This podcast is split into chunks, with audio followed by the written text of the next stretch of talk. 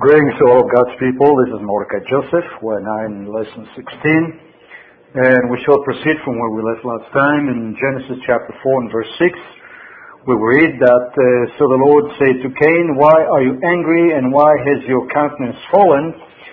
If you do well, will you not be accepted? And if you do not do well, sin lies at the door. And last time we were talking about the analogy of the lion that is couching and waiting for the prey to devour it by roaring and terrorizing it and then pouncing on it. And in essence, we're talking uh, more intimately here not only about the sin itself, not only about the wrong action, but a spirit being that enters into what is called later on the children of disobedience.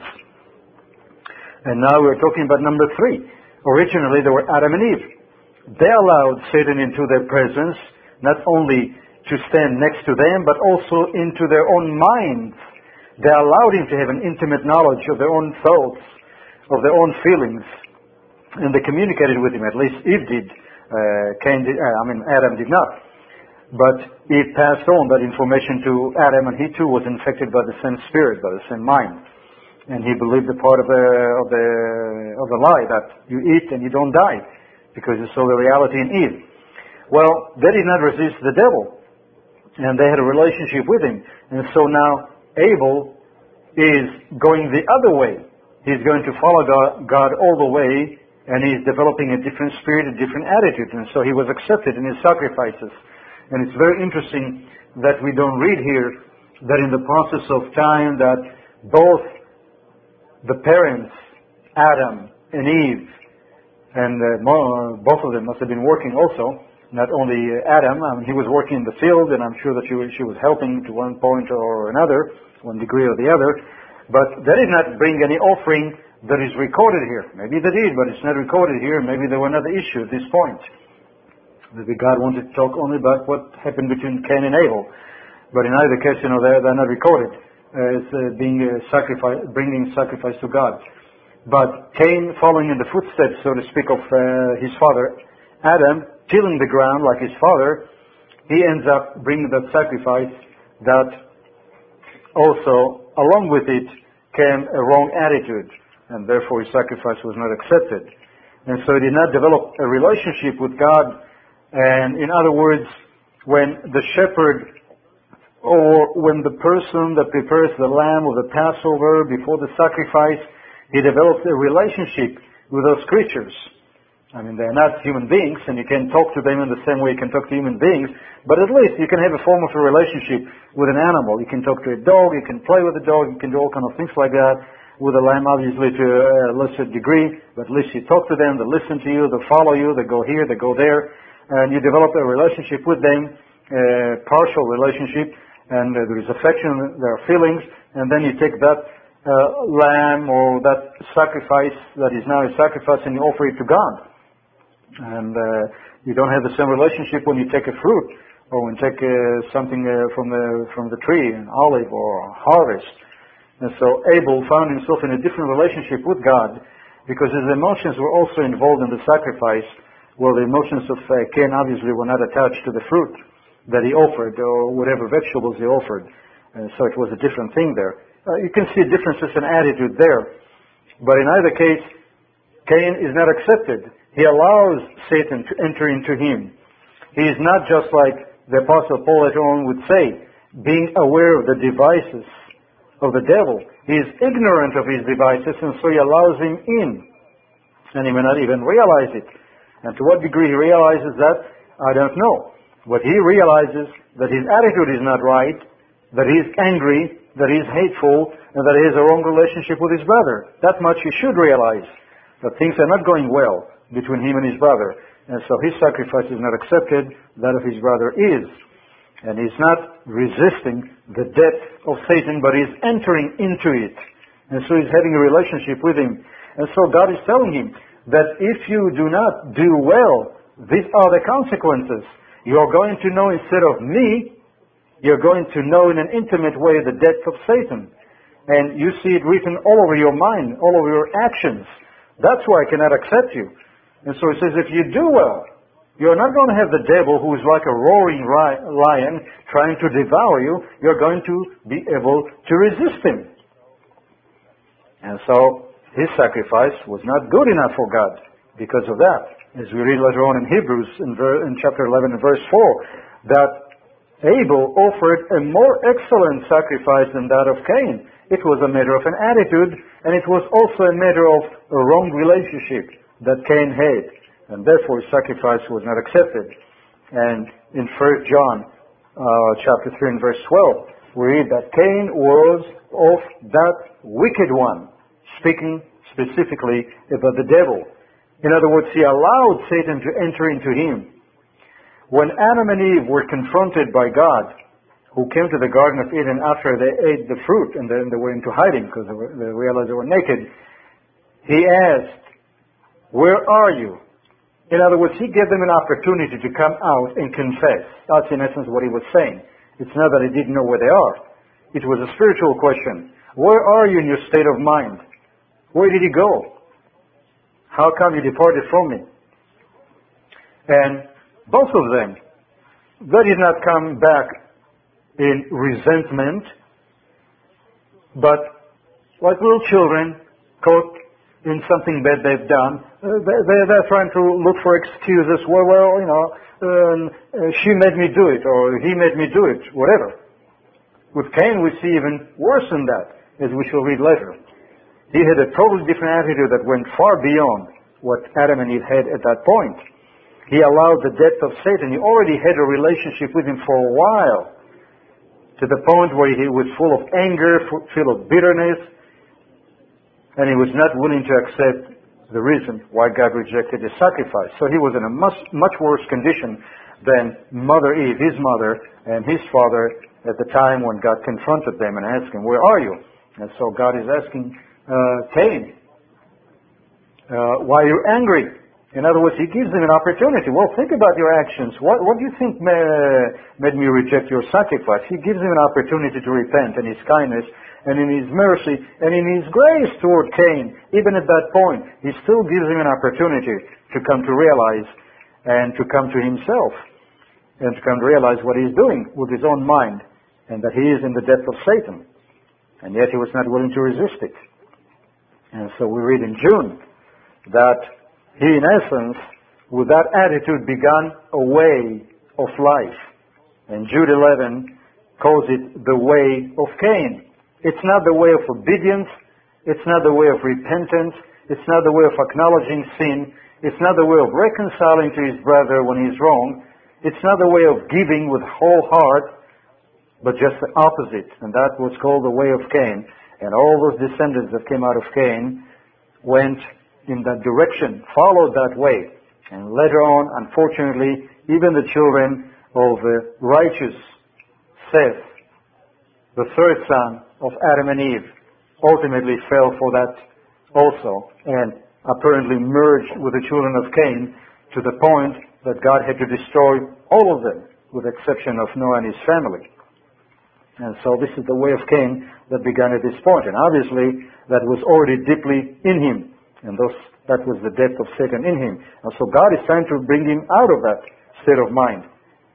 And people who give in to that, even though they may begin righteously, as we see an example later on, like with Judas, an apostle that was chosen by Christ, that obviously loved Christ, that obviously followed Christ and believed in Christ, and learned many things from Christ, and, and did many good things also. It wasn't all bad from the beginning.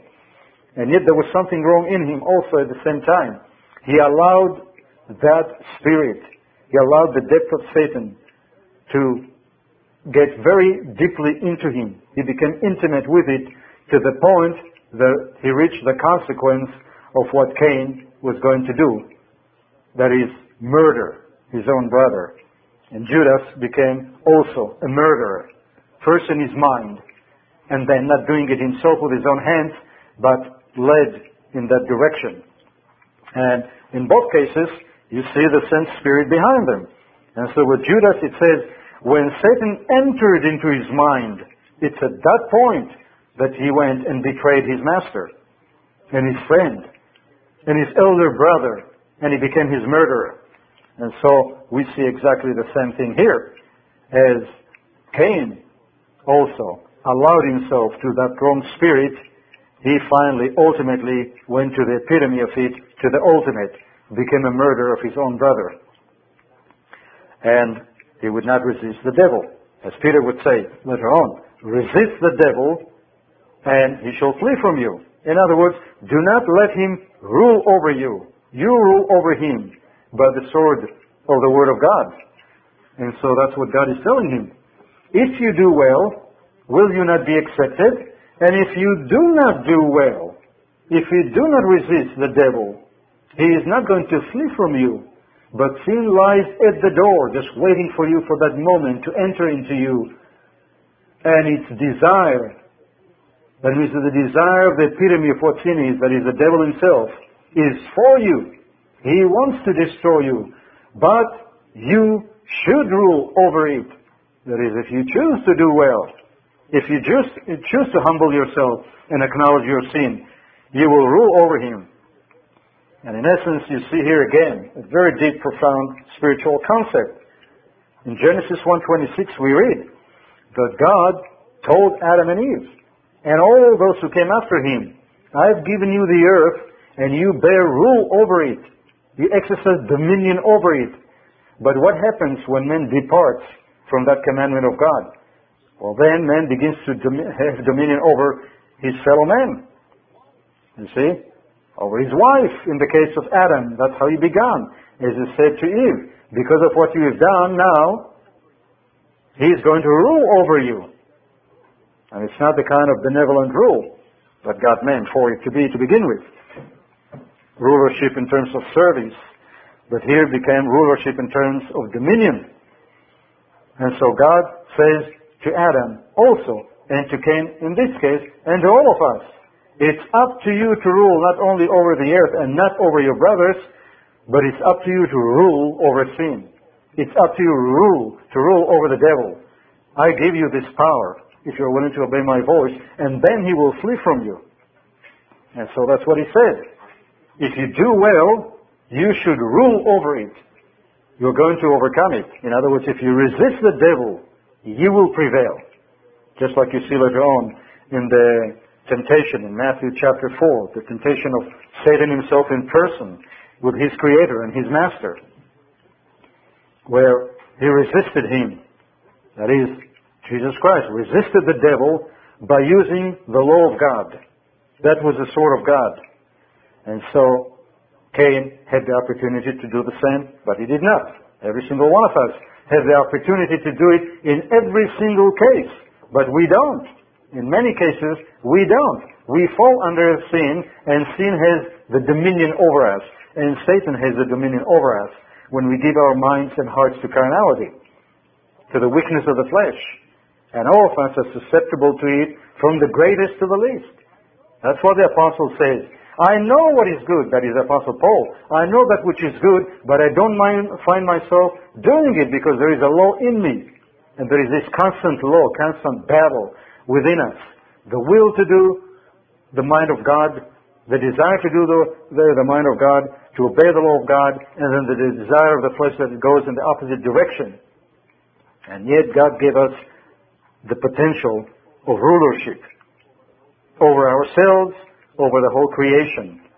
And when we obey the law of God, we resist the devil and we rule over him in that sense, and he does not rule over us. And we rule over our weaknesses and we rule over temptations, and we overcome. And that's what the ultimate is, he that shall overcome. Just like he had to overcome the devil and rule him, you see, and bear dominion over him instead of the other way around, we must overcome. As we read in, uh, in Romans also, speaking about sin, from a man that has, oh, that has intimately known, uh, that is new, both ways of sin and righteousness. And he tells the people that listen to him. There are people who don't listen. There are the people within the church that don't listen. Yet others listen. But to the people that do listen, to the disciples, he says in chapter 6 and verses 12 and 14, Do not let sin reign or rule over you, but you rule over it. And that's exactly the same message that you find here from the beginning. You see, as again I mentioned uh, earlier, God never changes. His teachings are always the same. It's not Old Testament, New Testament teachings. They're all exactly the same. The spirit of the law was from the beginning. It's just there is a different administration. And certain things that you do at one time and you don't do it another time. But the law remains the same. It's one law from the beginning until the end. That's what God says you shall live by every word that proceeds out of the mouth of God. And by the way, when Jesus Christ made that statement, there was no such a thing as New Testament. As a matter of fact, even the apostles did not know that they are writing New Testament. They just knew that they are alone with the Master, magnifying the law that was there all along. This is what they preached. Had they not had the book of the law and the prophets and the writings, Jesus Christ always referred to it. He never called it the Old Testament. And he's not calling his teaching the New Testament. He just said, as it is written in, uh, of me, in the law, in the writings in the Psalms. You see, and that's the way his mind is from the beginning until the end. And so that's what Paul is telling them about the same words in essence that God told uh, that is Cain. He told him the same thing. And I'm sure he told Adam and Eve the same thing. It's up to you to rule over the devil. Don't let him. And I'm sure that he had many conversations with them later on to try to help them, to continue still to walk with them. After all, Abel, where did he know how to serve God and how to bring sacrifices to God unless Mother Eve and Adam taught him. So they were not all totally out of the way. They still maintained measure of righteousness that just did not restore totally the relationship with God. And to what degree they walked with God, only God knows. Well, at this point, this is where we find ourselves. In Genesis 1.26, as I mentioned before that, man was to have dominion over the creation, over self, over sin over the devil. And that's what God is telling Cain. If you are willing to do that, you shall rule over him. And yet this is not what he chose to do. And this is not what humanity chose to do. They developed the way of Cain. And that's why Christ told his disciples in Matthew 20 in verse 25, he said to his disciples, the rulers of the Gentiles exercise dominion and authority, just like Cain, their father, spiritually speaking. But such shall not be among you. In other words, the children of light should not walk like the children of darkness. And whenever you see people in our midst who love to exercise dominion authority over the faith of others, you are seeing children of darkness who walk in the way of Cain. When God, our Creator, let our own Savior and Redeemer, personal Savior, said, such shall not be among you. It's a direct command that is being disobeyed and has been disobeyed for the past 2,000 years by many who exalted themselves and abased others so they can have dominion and authority over them. And I'm not talking about the right kind of rule, the right kind of service, the right kind of leading people to God and to the light. So you have to know the difference, not totally forsake everything, but know the difference. But those who exercise dominion authority, that's what I'm talking about. Not everybody does that. But many do, unfortunately. And so he says, the rulers of the Gentiles exercise dominion authority, and yet God told us, exercise dominion authority over the earth, over sin, over Satan, not over each other. And that's exactly what Cain was going through. That's why this conversation takes place. That's why his sacrifice was being rejected. That's why he did what he did later on, as we shall continue to read. And so Christ told his disciples later on, because they never learned it. Men never learned it as they should. And so he says, don't rule like the Gentiles over each other. In Matthew 23 and verse 8, he says, do not be called rabbi, master, in other words, spiritually speaking. Don't exalt yourself eh, in calling yourself the master, the author of truth and of light, and then have followers after you instead of after God. Now, if you stand up and you open the book of the law and you teach the word of God, you are not the master. You are not the teacher. God is. All you're doing is you're reading the word of God and you're expounding it. That's a total different category. And you are a teacher in one sense, but you are not the teacher. You're not the author of authority. And do not go to people and tell them, well, God said to me, the Lord said to me, or God speaks only through me, and so forth. You see, you're just teaching what God teaches in His Word. That's okay. God appointed teachers and gives us the gift of teaching for that purpose. But people that exalt themselves and bear dominion and authority over others, and that's their ultimate motive for power and money, covetousness, greed for lucre, so to speak. And he says, don't call yourself rabbi. Don't call yourself master because one is your master, and that is the Messiah. But all of you are brethren. And Ed, what kind of terminology developed in the past 2,000 years? One calls himself the master, the ruler, the leader, all kind of other names that they invent. And for the brethren, what do they call them? Lay members. What do you mean, lay members? Other people you you lay all, you know, you just lay on the ground and you walk all over them? What does it mean, lay members? Where in the Bible do we find this terminology? No, we find it in the terminology of the fallen church of Revelation 17, where the ultimate way of rule and government is to exercise dominion and authority over others. And so they exalt themselves and humble others and walk all over them. And they don't mind now and then even killing them, persecuting them, putting them uh, on a pile of uh, food and burning them to death. You see, in the name of God, they do it. And that's what God is telling Cain. That's the way you are walking. And so in Matthew 23, verse 8, he says, Don't call anybody a rabbi. Don't let anybody get to that position when he, when he exercises dominion and authority over your faith. Lead you to truth is one thing. Serve you. Show you the way, that's one thing. But to exercise dominion and authority, terrorize you, make you afraid, step all over you, call you names like lay member, that's a problem. A spiritual problem that some people have. And he says, don't do that. Don't ever fall for that. In verse 10 he says, do not call anyone master, that means the leader. You see? Because rabbi also already means master, teacher.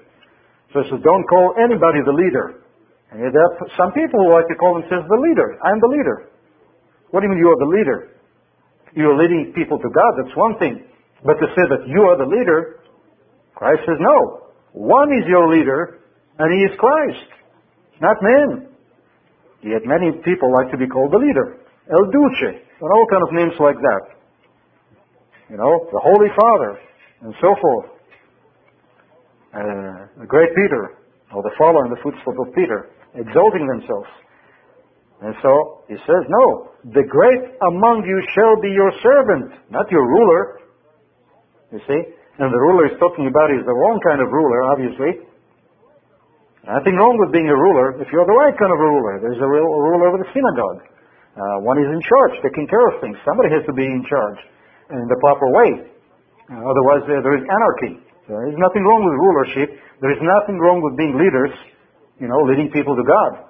But when people exalt themselves and saying, I am the leader, when God did not exalt them, you know, they fabricate from their own mind that they, they are the leaders, that's a different story. And so God says, don't be leader. Don't make yourself a leader. And don't look to somebody else as a leader. God is your leader. You see, only God can give you salvation. Man cannot. And so that's exactly what he's telling uh, Cain in this case. The apostles always refer to themselves as servants, not leaders. They didn't say, I'm the leader, therefore you better do what I tell you. No, they always presented themselves. I'm a bond servant or slave of Jesus Christ. And I'm bringing that to your attention as a servant of Christ, and so I want to serve you too in that way. Not exercise dominion authority over you. As Paul said, well, I'm not telling you all those things because I want to exercise dominion over your faith. I have no right to do it. Uh, Peter later on also told uh, you know the, the disciples. Uh, he said, not speaking about uh, those in position of leadership, you don't act as, as if you are the leaders, the overlords of God's people but as shepherds. And so the apostles never called themselves servants, no the leaders, that is servants, but they didn't call themselves the leaders. Moses was called the servant of the Lord, not the leader of Israel, even though he was leading Israel under the guidance of the true leader, the real king of Israel.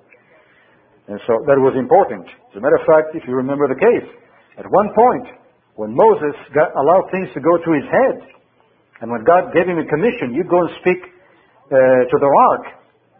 In other words, I'll tell you what to do. I'm the master. I'm the leader. You go and do what I tell you to do. You're my servant. Moses went because he was angry, because he was upset, because he was frustrated, and because also on the other hand he was doing all these miracles that God was doing through him, he just forgot momentarily who is the leader.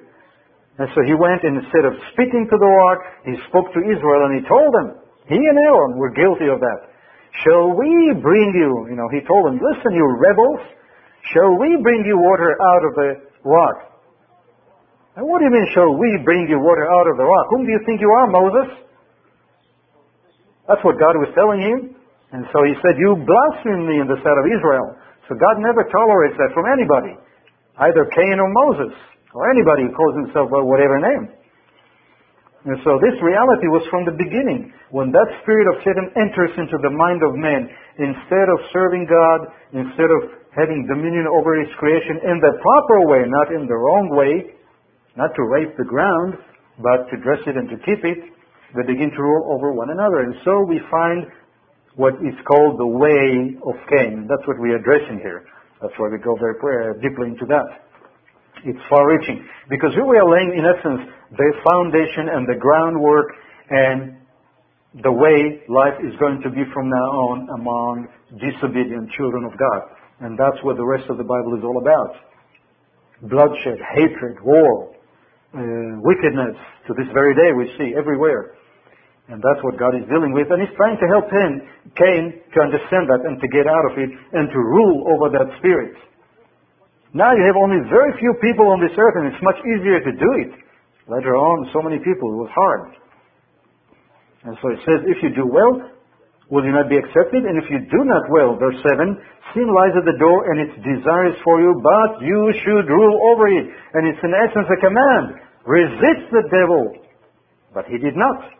And what was the reality and the consequence to the mind and the way of Cain? It was already a way in him. Verse 8.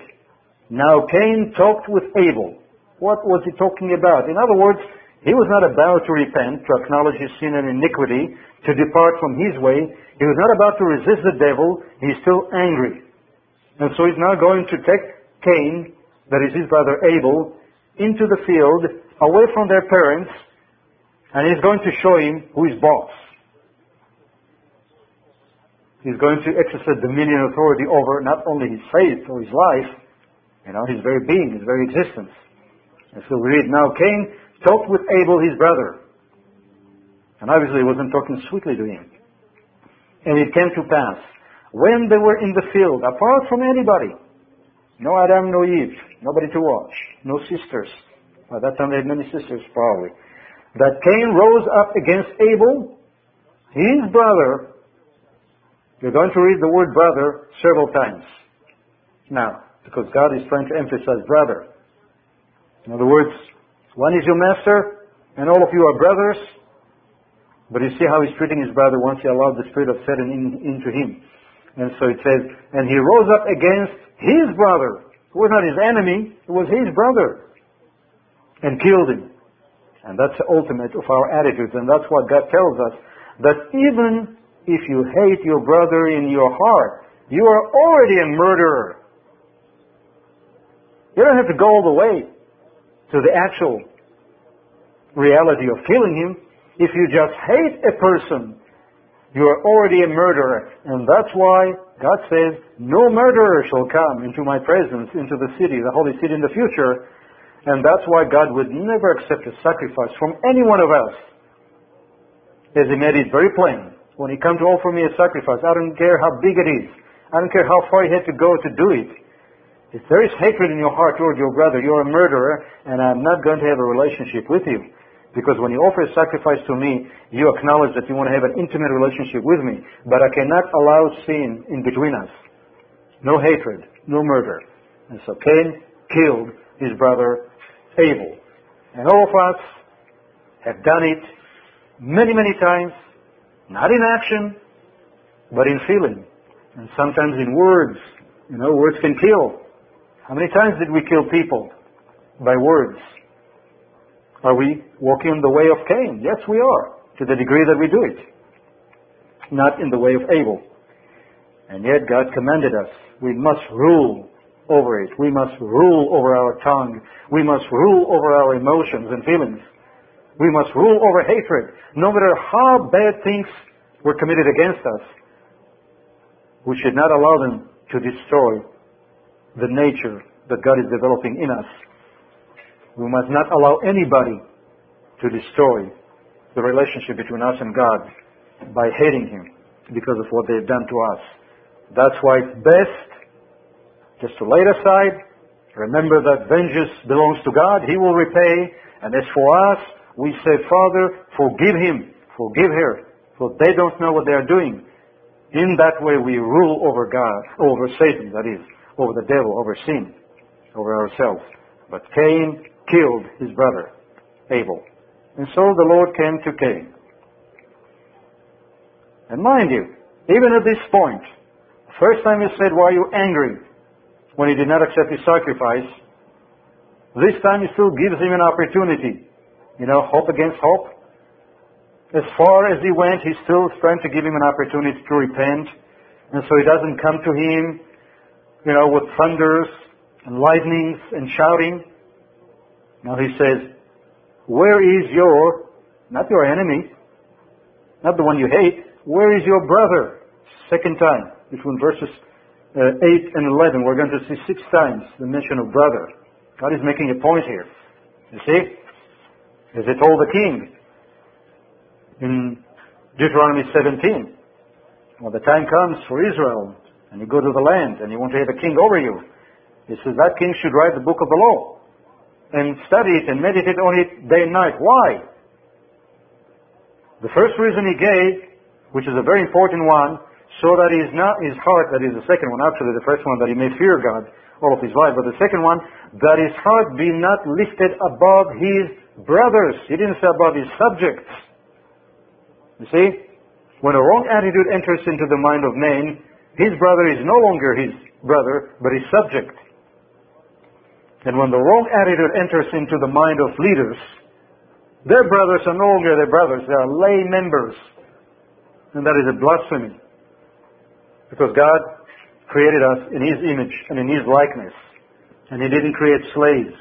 Men created slaves. But we create slaves because we go into the depth of Satan and we have no respect for them. And so we are not going to call them brothers. Oh, you lay members. Those words should never come into our mouth if we are the servants of God. And if they do, we are not the servants of God, we are kidding ourselves. Our words testify against us. And so he tells him, Where is your brother? Where is Abel, your brother? And what is his answer? Is he coming to himself? Is he repenting? Does he feel remorse? Or is he still giving in to the depth of Satan and he's not resisting him? So first he says, I don't know, which is an absolute deliberate, willful lie because he did know. And then he's rejecting the fact that he was his brother and he says, am I my brother's keeper? And you see what happens when a person demonizes his own brother in his own mind or somebody else? They don't claim them anymore. And yet God says you have responsibility and accountability to your brother. Love your brother as yourself. You see? That's a law. The royal law. And he says, I'm not my brother's keeper. Just somebody later on said, well, who is my, who is my neighbor? Who is my friend? Who is my brother? Well, anybody. That's the answer. Anybody who's in trouble, anybody who's in need, that's your brother. You should take care of them. That's an obligation. So he's rejecting his obligation to his brother. He's divorcing his brother, so to speak. I don't claim him as my brother, so he's not my brother. What should I be uh, about my brother's business? I'm not his keeper. And yet he was. Every one of us is. And he said, What have you done? See, now he's confronting him directly. What have you done? The voice of your brothers, again, brother. You see, your brother's blood. And the word blood is in the plural, uh, not in the singular in Hebrew. And uh, some uh, made the remark that He's probably spiritually speaking about the fact that when you kill a man, you did not just kill a man. You killed his descendants. And so there's blood in the future, in the, in the plural. Look at all the human beings that could have come from this man. And when he destroyed one man, As later on in the Talmud, the rabbis, uh, perceiving that from that point of view, wrote that he who kills one, one man is as if he killed the whole world, and he who saves one man, it's as if he saved the whole world. Because one man brings forth many. Like Adam and Eve, two human beings, and then you have all of humanity that came from them. And so the murder is very, very profound when you think about it from that point of view. You did not only murder one person, you murdered all of his descendants before they had the chance to be born. And so it says, the bloods of your brother, in the, in the plural, bloods, if you can say that, bloods in the, in the plural in English, uh, cry, cries out to me from the ground. So now, you are cursed from the earth, that is from the ground, which has opened its mouth to receive your brother's blood from your hand. When you till the ground, it shall no longer yield its strength to you. When Adam was punished, his sin was not that great. And so now he had to work hard, but the ground still did bear abundance of fruit. Even though it was cursed with thorns and, and thistles, you know, but once you get rid of them, you can have a wonderful piece of uh, soil to work with and produce abundance of, uh, of crops. You can see the land in this country, in Iowa, and places like that. But in the case of Cain, he said, I would personally, wherever you go, will curse the ground. You're going to live in a desert. Wherever you go, it's going to be a deserted place. I'm going to curse the ground. No rain, no dew, things would not grow because of what you have done. You see? That was his profession, a farmer. And now he cannot be a farmer. He cannot bring forth anything out of the ground. So he's to have to, uh, to live on other things, you know. Uh, things that grow in somebody else's field, so he's going to be a thief. Or uh, kill animals, and so became a hunter, and so forth. But God added a much greater penalty on him. And so he says, you're going to be a fugitive and a vagabond. You shall be on this earth. That's the kind of life you're going to have. And Cain said to the Lord, My punishment is greater than I can bear. My iniquity. In other words, again, no repentance.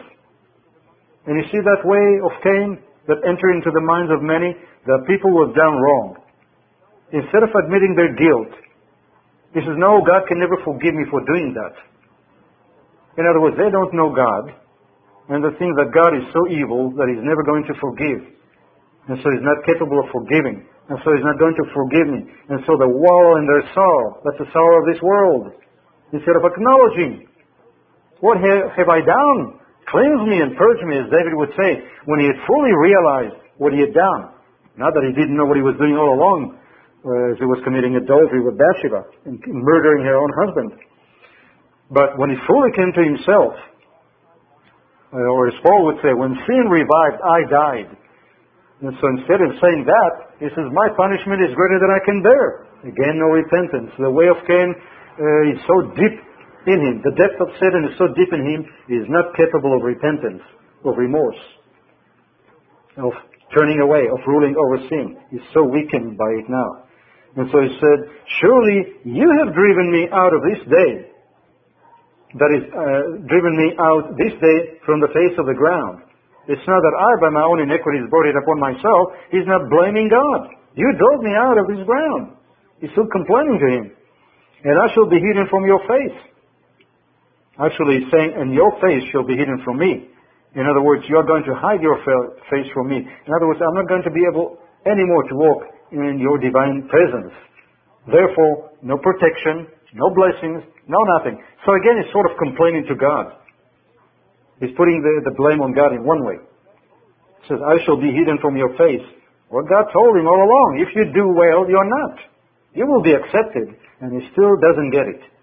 Because the deceitfulness of sin, as you read later on in the New Testament, hardened his heart. And he's not capable of that. And that's in essence what happened to Pharaoh also. It's not that only God hardened his heart, but Pharaoh to begin with was of that state of mind like Cain. And even though he knew that God is doing it, instead of acknowledging it and repenting totally and showing it by actions, he walked in that way. And that's why it says God hardened his heart.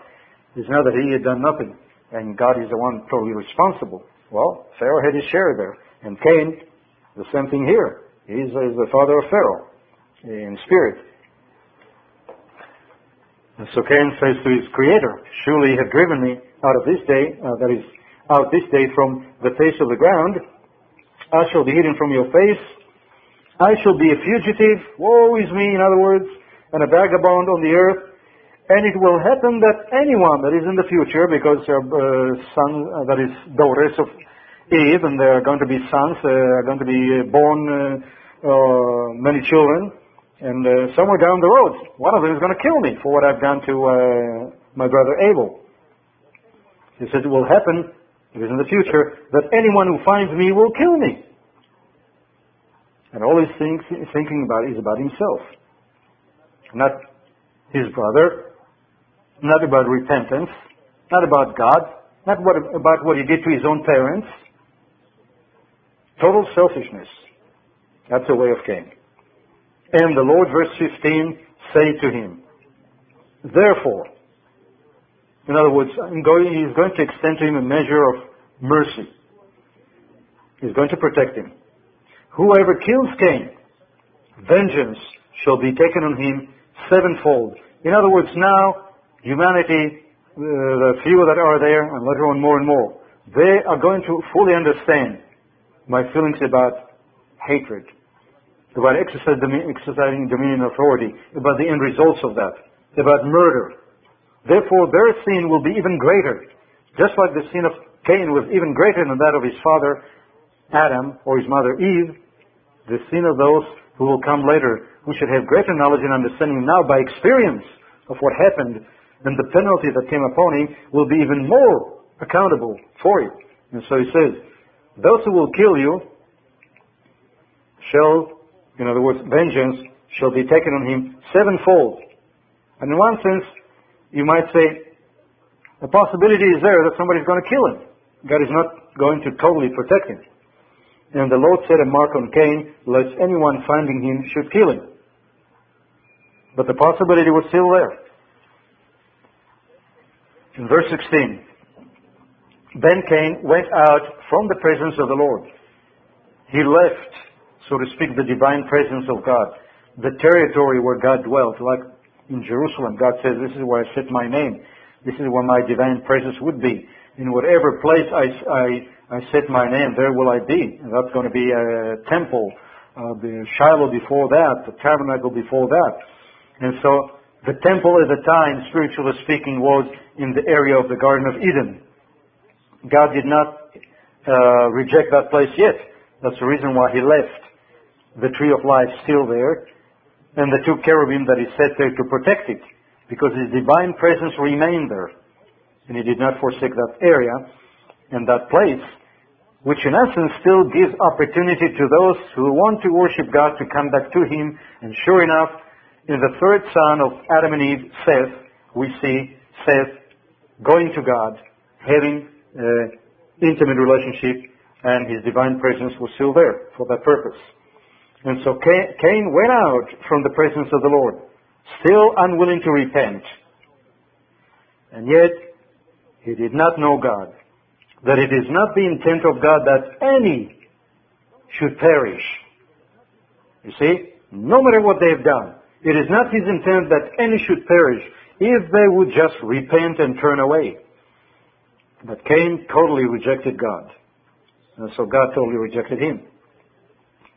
And so he went away from the presence of the Lord and dwelt in the land of Nod, on the east of Eden. He went away from the area where his parents and his sisters and others were still living. They did not depart from that area. They still had a form of a relationship with God, some more, some less. Cain was totally banished from the presence of God. In essence, representing the spirit that was behind him as later on we would read in Leviticus 16. He in essence symbolically is representing now in his actions and his departure and being expelled from the divine presence of God the second goat that was sent into the wilderness where nothing grows there.